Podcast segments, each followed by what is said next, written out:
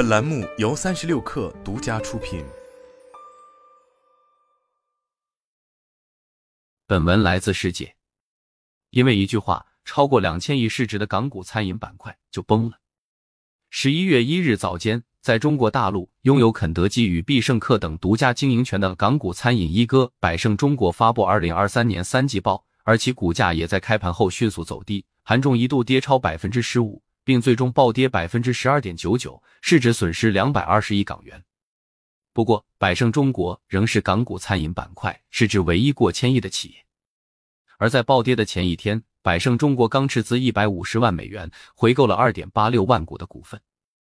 其实，不仅是百胜中国，整个港股餐饮板块在当日出现普跌，市值排名前十的成分股中，除奈雪的茶收评外，余下全部出现不同程度下跌。被称为“火锅一哥”的海底捞同样暴跌百分之十二点七八，日损一百四十亿港元市值，而整个港股餐饮板块的损失更是超过四百亿港元。对于这一情况，有很多投资者表示不解。不过，从百胜中国的财报中也能看出部分端倪。今年第三季度，百胜中国实现营收二十九点一亿美元，同比增长百分之九，净利润达到二点四四亿美元。同比增长百分之十八，两项数据均稍低于市场预期的三十点六亿美元与二点七亿美元。另外，百胜中国的利润率有所下滑，第三季度的经营净利率与毛利率分别下滑零点六与一点八个百分点，剩余百分之十一点七和百分之十七。而在上半年，这两项数据还有所增长。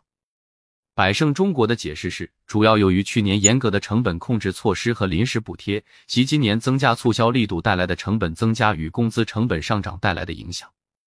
并且也被同店销售上升及原材料价格下滑有所抵消。不过，这似乎也不至于令资本市场出现如此激烈的反应。更为关键的是，百胜中国在财报中释放出了一个关于餐饮市场不太妙的信号。百胜中国首席财务官杨家威表示。面临宏观环境的挑战，我们第三季度取得强劲增长，同店销售约恢复到二零一九年同期水平的百分之九十。但同时注意到消费需求在九月底开始走弱，并延续到十月。考虑到季节性因素，第四季度的销售额和利润通常较低，因此即便是销售额的小幅波动，也可能对盈利造成显著影响。杨家威还补充道：“去年第四季度。”我们获得了两千六百万美元的临时补贴，今年预计不会再有，因此要在不断变化的市场环境中保持灵活性，并采取行动拉动销售和提升效能。正是这几句看上去有些泄气的话，令不少投资者对包括百胜中国在内的餐饮行业在第四季度等未来的业绩走势产生不好预感，甚至有投资者调侃道：“你是哪个友商派来的，说这种话？”目前，百胜中国的业务主要包括肯德基、必胜客和其他三个板块，但最主要的收入来源就是肯德基。财报显示，今年第三季度，百胜中国的肯德基业务实现营收二十一点八六亿美元，同比增长百分之八，占营收的比例超过百分之七十五。而必胜客板块的营收在增长百分之七后为五点九九亿美元，营收占比不到百分之二十一。余下的则是包括小肥羊、塔可中等一众品牌的其他业务。不仅如此，百胜中国在利润方面也有近九成来自肯德基。今年第三季度贡献四点一亿美元的经营利润，而必胜客只有七千五百万元，其他业务甚至出现亏损。因此，不论是对于业绩的贡献比例，还是增速，亦或是利润的贡献，肯德基都是百胜中国的绝对支柱，并且这种依赖还愈发明显。二零一九年前三季度，肯德基的营收贡献度还只有百分之六十八，到了二零二零年同期便升至百分之七十点二三，二零二一年更是接近百分之七十一，而在二零二二年则达到百分之七十五点二三，与今年前三季度的贡献度基本一致。可百胜中国对于肯德基的依赖还能维持多久是一个问题。即便被完成梗的《疯狂星期四》在热度逐渐消失后，也出现了一定颓势。疯狂星期四是肯德基二零一八年推出的一款周四特价优惠活动，起初并没有太多热度，直到二零二一年，随着相关文案的出现，与我五零等名梗也随之爆火。不过，据百胜中国透露，今年第三季度报告期内，公司周四的销售额比其他工作日高出约百分之四十，但在去年这个数字是百分之五十。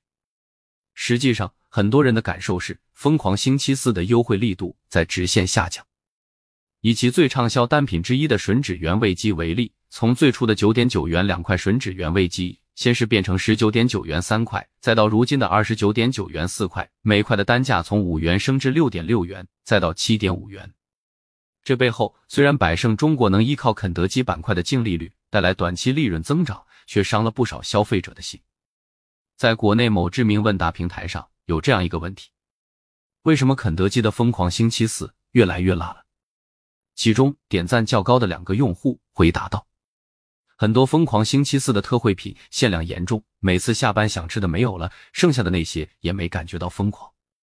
大多数人想要的是丰富的套餐，比如一个汉堡加两份小食加一杯饮料，实惠还管饱。而疯狂星期四的套餐不是二十个蛋挞，就是四个鸡肉卷或者一堆没人买的预制菜。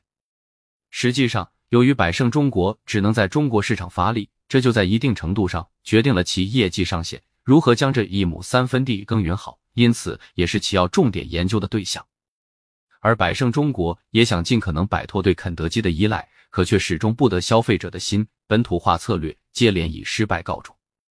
辉煌时期，百胜中国依靠收购等方式，旗下一度拥有主打焖锅的黄记煌、快餐品牌三分饱。火锅品牌小肥羊、中式快餐东方既白等多个品牌一同构成起的连锁中餐矩阵，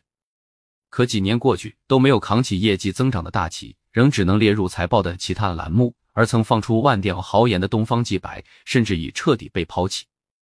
另一方面，百胜中国所占据先发优势的西式餐饮连锁赛道也是危机不断，不断有本土化品牌出现，在下沉市场对其发起挑战。比如将低价做到极致的后起之秀华莱士，已达成了两万店成就；而更具中国特色的中式汉堡品牌塔斯汀，也正以三年开店四千家的成绩快速扩张。要知道，截至二零二三年九月底，肯德基的门店数量也不过九千九百一十七家，必胜客的门店数更是只有三千两百零二家。随着一二线城市的逐渐饱和，百胜中国的新开门店也开始向三线及以下城市集中。今年上半年新增的五百九十一家门店中，有百分之五十六位于三线及以下城市，且后续还会增加。而相似做法的还有麦当劳。可实际上，由于这些城市的消费水平相对较低，肯德基作为几大汉堡品牌中客单价最高的一家，如何能在这下沉市场大战中维持竞争力是个问题。而面对源源不断的挑战者，肯德基能为百胜中国的业绩再疯狂了多久？目前同样犹未可知。